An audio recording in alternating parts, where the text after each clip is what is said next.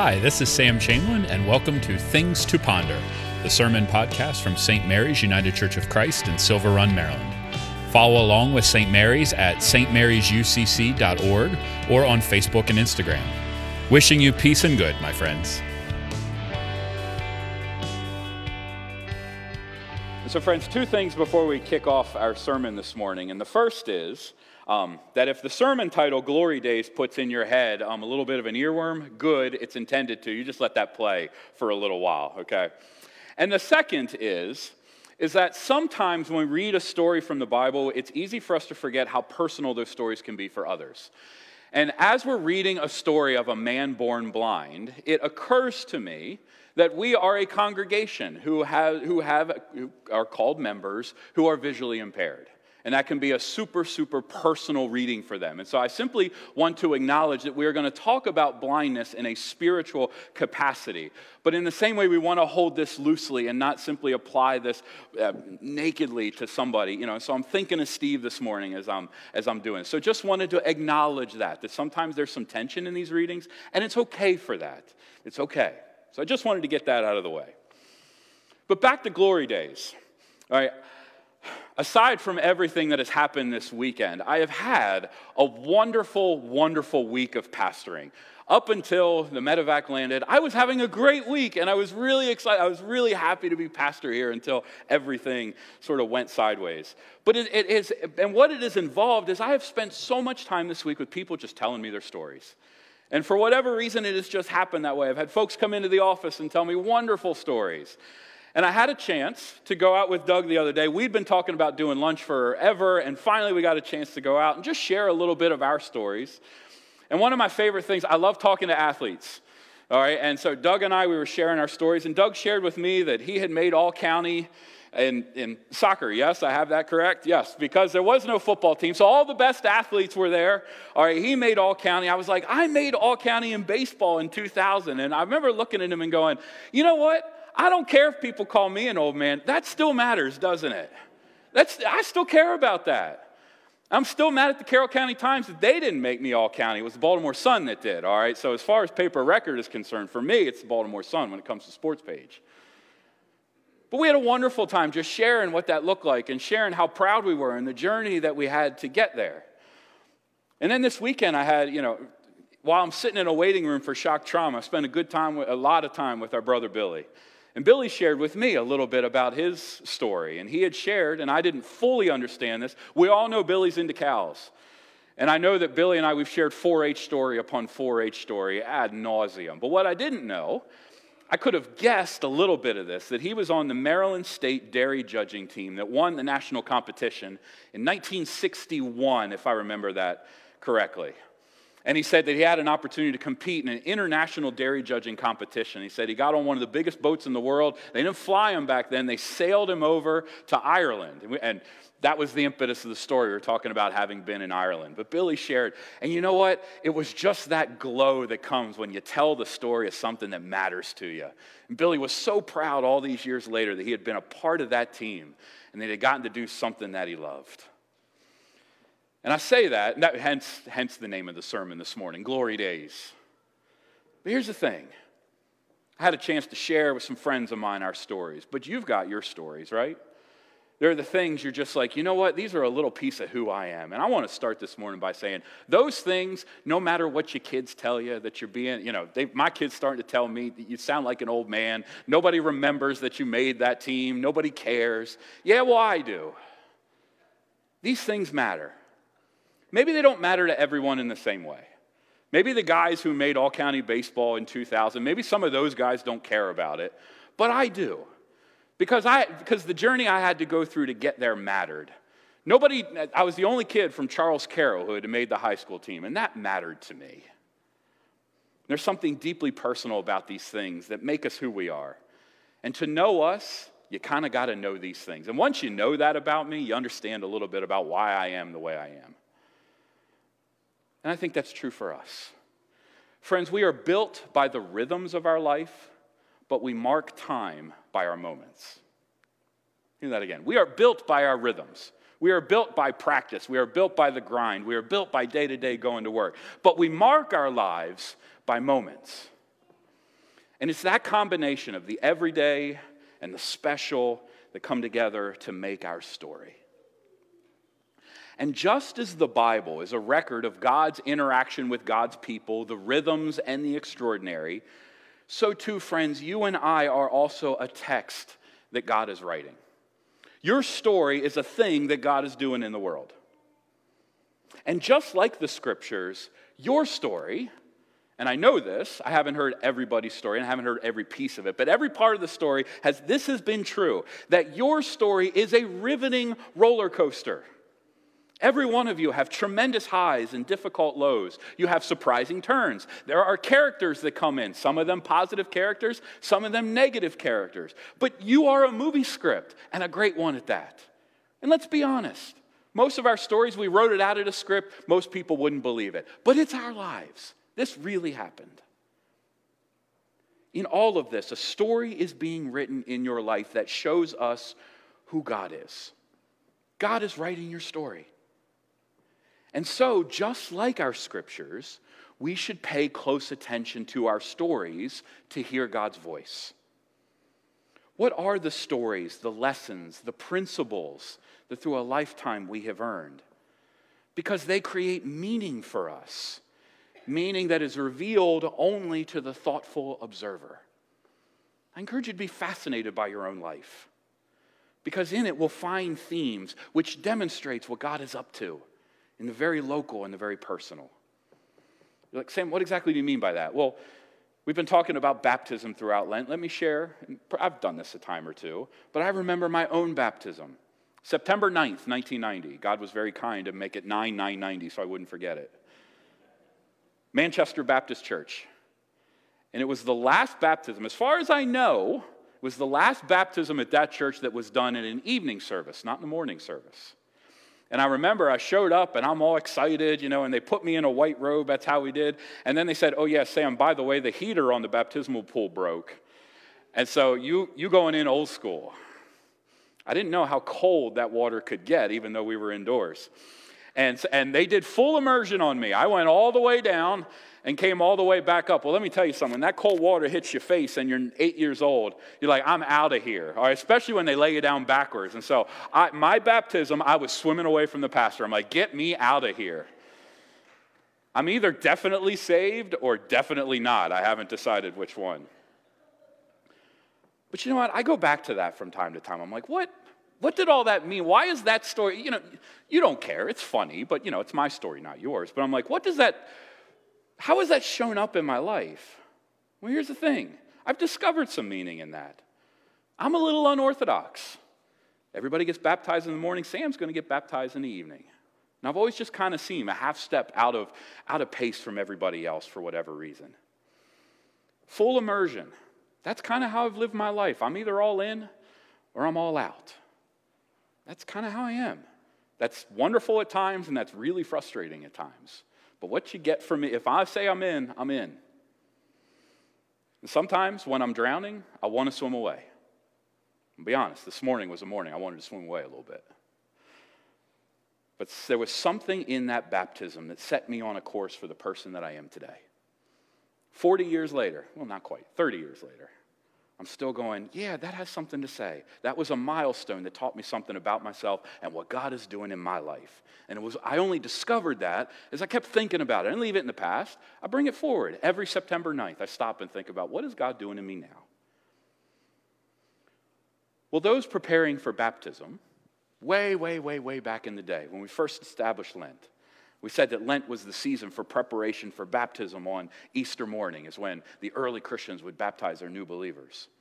And those who were going through that process were also about to undergo a significant mile marker in their story. Their entire lives would now be defined by being baptized. You say, well, Sam, that's not exactly how this works. Like, you know, it's just kind of you get baptized. No, no, no, no. Remember, in the ancient world, to be baptized was to be a Christian, and to be a Christian was to be persecuted. To be baptized was to put a target on one's back. Their entire life now would be you are a Christian, you are a member of that particular sect, and you are a danger to the empire. It was quite literally, in the words of the children's song, I have decided to follow Jesus. No turning back, no turning back. And for those of us who join them in spirit, join our ancient ancestors in spirit through Lent, you also are living a story. Through your life, God is shedding light on who God is and what God is doing in the world. And friends, there is no turning back for you either. We can't turn the clock back, we can't change what has come. But God is using that to create a story that tells us about God's goodness. And that story is a gift. Doesn't always feel like it, but it is a gift. And it is a gift not just for you, but for the entire world. Last week, the sermon was about us, community of faith, for them. And us for them implies that what God is doing in us is for the inspiration and equipping of the world, for the equipping of the saints to build one another up in the body of Christ. Our story is so that others might come along. And Jesus intends to transform us so much that people around us will say, Is that the same guy? Just like the guy in our story today. And this story, which we've read, is so wonderfully typically Jesus, is it not? It's a wonderful healing story. We're used to this. What makes it unique is all the junk on the back end. We're like, why can't he just be healed and go on with his life? That's not what happened to this man. And that's what makes this story so inspirational and important for those of us who are serious about following Jesus. The story goes like this Jesus is walking along. He's got no agenda. He's just going one place to another. And he sees this man born blind from birth. And so the disciples ask a question Who sinned, this man or his parents? Oh boy. Right away, the disciples show their hand. They show what they believe about this man. And right away, we are asked to consider the meaning of this man's story. The disciples take the very basic, harmful religious take that our suffering is directly attributable to our sin. That if we suffer, it must be because we have sinned. And I'm here to tell you that is harmful. That is not accurate. That is not what our faith teaches. But it is, it's an easy connection to make, right? We've all done that. We're like, I'm in trouble. I must have done something. What makes, and but what, because when we do this, excuse me, when we do this, when we say, I am suffering, therefore my, I must have sinned, what we do is we make God the source of our suffering. And that is not okay.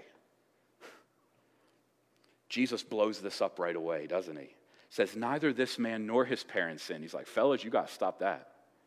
He was born blind so that God's works might be revealed in him. Jesus turns it on his head. The disciples want to interpret this negatively, and Jesus is like, Watch what happens to this man who has carried this burden. Watch what I'm going to do. He says, These things we go through can and will show God's glory. Even our worst moments, our most incredible lows, our most serious burdens can show the goodness of God in a single life. That's the principle Jesus wants us working from. And so Jesus says, I am the light of the world. Jesus is not here to throw shade on us, but to reveal who we are, the beloved children of God with stories filled with beauty, power, and glory. That's the Jesus that we serve, and that is what this story is about. And so Jesus, rather unsanitarily, makes a salve with saliva and dirt. For me, I'm kind of reminded of Ash Wednesday. No, I don't spit in the ashes. Jesus could get away with that. I cannot. Okay. But no, Jesus, there's this Ash Wednesday kind of thing to it. He makes this mud and he wipes it on the guy's eyes and he said, I just want you to go and wash, which feels so much like baptism to me. And he goes and he comes back and he's like, I can see. Now, if you've been here long enough, you know that I often repeat Paul's words You are a new creation. Well, this is why. He can see, and no one can figure this out. It's like he's a brand new guy. They're like, Is this not the guy who was begging? Like, he looks like him. I think it's him, but no, it can't be him because that's not possible. You see, the thing that he was defined by is now gone. He's so changed by this that it's like he's not even the same guy. So folks ask him, Are you the guy? They're not sure. Now, for you and me, we'd say that's the end of the story, right? Hooray, Jesus, you did another healing. We're so excited. Not so much. From here on out, his story isn't going to be celebrated, it is going to be interrogated. The rest of this story is six different scenes of cross examination, religious cross examination. First, the neighbors. then the Pharisees, then the Jews. And when we think Jews, we want to be careful about this. My encouragement to you would be think local religious community.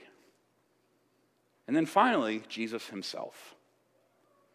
What is that? Why is it all of a sudden everybody wants to just interrogate this story? It's a great story. Somebody's healed. Let me say, it is the nature of religion, friends. It's the nature of our faith to interrogate because we want to understand God. It's good to ask the questions. It's good to have doubt. Curiosity is at the heart of a living faith. But the ugly underside of that, if we're not careful, is, is often not about being curious, Sometimes we interrogate because we want to ensure that our boundaries are solid, that the rules are followed, that we know who the insiders are and we know who the outsiders are. Did all of this go according to how we say it has to go? And so we ask questions like, well, who did this? Did they have the proper credentials? Did they do it the right way? Did they do it during office hours? Are you a deserving recipient of such blessings? And you see how easy it is to move from curiosity to a courtroom. And unfortunately, we have so many examples in this story of people make it a courtroom. But there's something to be learned there. Why do people ask these questions? Hear me as clearly as you hear anything today. Your story, that one with the rhythms and the milestones, the story that is unfolding the highs and the lows, the one that you're living as you sit here, your story makes claims about who God is and what God's kingdom is all about. Hear that again. Your story makes claims about who God is and what God's kingdom are all about. It's that powerful. And when your story doesn't line up with the established narrative, the proper way, there will be pushback. Why? It's not about you. It might feel like you, and it can be very personal because people question your experience, but it's not about you because your story brings people face to face with Jesus. Now you might say, Pastor, that's good. Like everybody loves Jesus, right? Well, yeah, sure. Jesus is wonderful from afar. When he's nothing more than a Sunday school flannel graph, you know, who we just kind of, you know, we put him up there and we kind of bounce him across and he's talking to his disciples and there are the sheep and Jesus goes and gets all the sheep. And like, Jesus was nice to everybody, so you should be nice to everybody too. There is not a, one thing threatening about that. Jesus is wonderful from afar. But when Jesus is seen in the real life of a real person, somebody that you know, somebody whose story you understand, now we have to deal with Jesus and what Jesus actually said. Jesus becomes very, very real. For these Pharisees, it was their understanding of what it meant to be a rabbi, their understanding of what Sabbath was, their understanding of what holiness meant. All of a sudden are in very serious question because this rabbi they don't like healed on a day he's not allowed and did a miracle they couldn't do. And so, what they do is they interrogate. Why? Because they're scared. It's so much easier to attribute faith to the simple matter of heaven and hell and just being nice than never having to deal with our actual neighbors, deal with the inequality and injustice, deal with virtue and discipline. Even more, Jesus challenges not just the world's realities, Jesus challenges our own assumptions and our own self justifications. You are not who you assume to be. Jesus is the light of the world. He will show you a new you, and that can be scary. And we're not here, most of us, for that kind of change. But it's the only kind of change that Jesus brings. You are a new creation, and that means a lot. And so, friends, the newly baptized should prepare for this kind of pushback on our own stories. Was it the right church? Did you, were you baptized by the right preacher? Did you go through the right process? Were you confirmed or were you dedicated?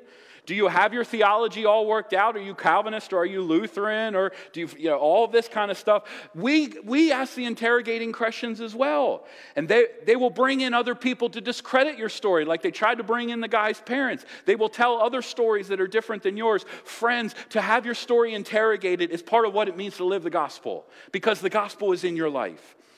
This is thy kingdom coming. There's struggle ahead. And Jesus is the light of the world, putting our stories in a new context so that it can all scream goodness and beauty and justice to everyone. But let's land the plane here. That this, is, this interrogation isn't just about sticking it to this man, Jesus has designs for him as well. Because consider what this guy has gone through. He wakes up in the morning, he can't see. By the time he goes to bed that night, his life is entirely changed. The thing that has defined him is gone. Now he can see, but think about this he doesn't yet know how to see. You understand? Can you imagine the number of shadows that went by this guy and he's like doing this? I mean, think about that. Like, even just the simple process of like looking at steps and understanding how to get down those steps. Seeing a rock and understanding that, that if you step on that rock the wrong way, you roll your ankle. Think of all the things he had to learn. He can see, but he doesn't know how to see. It's a brand new experience. In the same way, he's been touched by Jesus, but he still doesn't understand Jesus. But observe what Jesus does with him.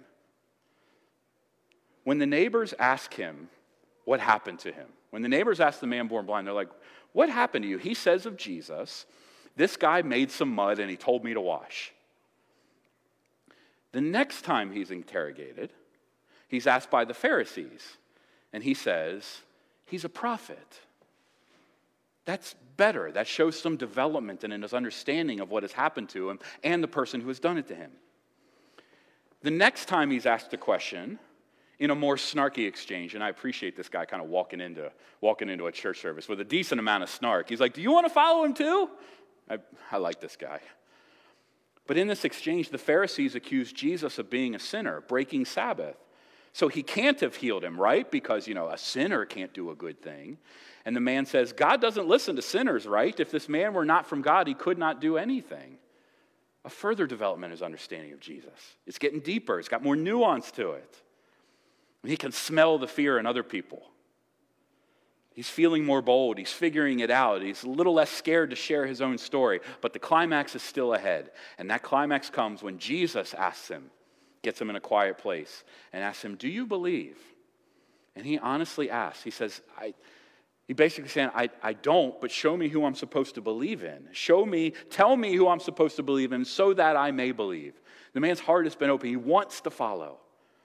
And Jesus says, You have seen him. Do you hear the irony? You have seen him. You didn't see anything before today, but now you see the one who is the Messiah. Your story is already filled with his presence. And the man says, Lord, I believe. And he fell down and he worshiped him. Jesus helped him see and work through his story, not only so that other people would know the goodness of Christ, but that he would discover who Christ was for himself. And as we said, your story is for others. Well, that man's story and his discovery has revealed God's glory for generations until it is still told today in a small town and a small church somewhere in rural Maryland. What a remarkable story. His story is ours too. The story you are living through is a beautiful one. Your story is a beautiful gospel of good news full of ups and downs, struggles and successes, places of glory and places of forgiveness, places of scars and places of contribution. But let me assure you that you and I still do not understand the power of our stories or the difference that they can make in another's life. You do not yet fully understand what God is doing in your own life, and that is incredible. Jesus is revealing himself to you still more fully, more deeply, and there is still beauty to be discovered in your story. The responsibility, whether for the newly baptized or for the Lenten traveler, is to do two things at once. One, hold your story fiercely. The milestones in your life are a gift. Don't give them up. Don't forget them. Don't hesitate to share them.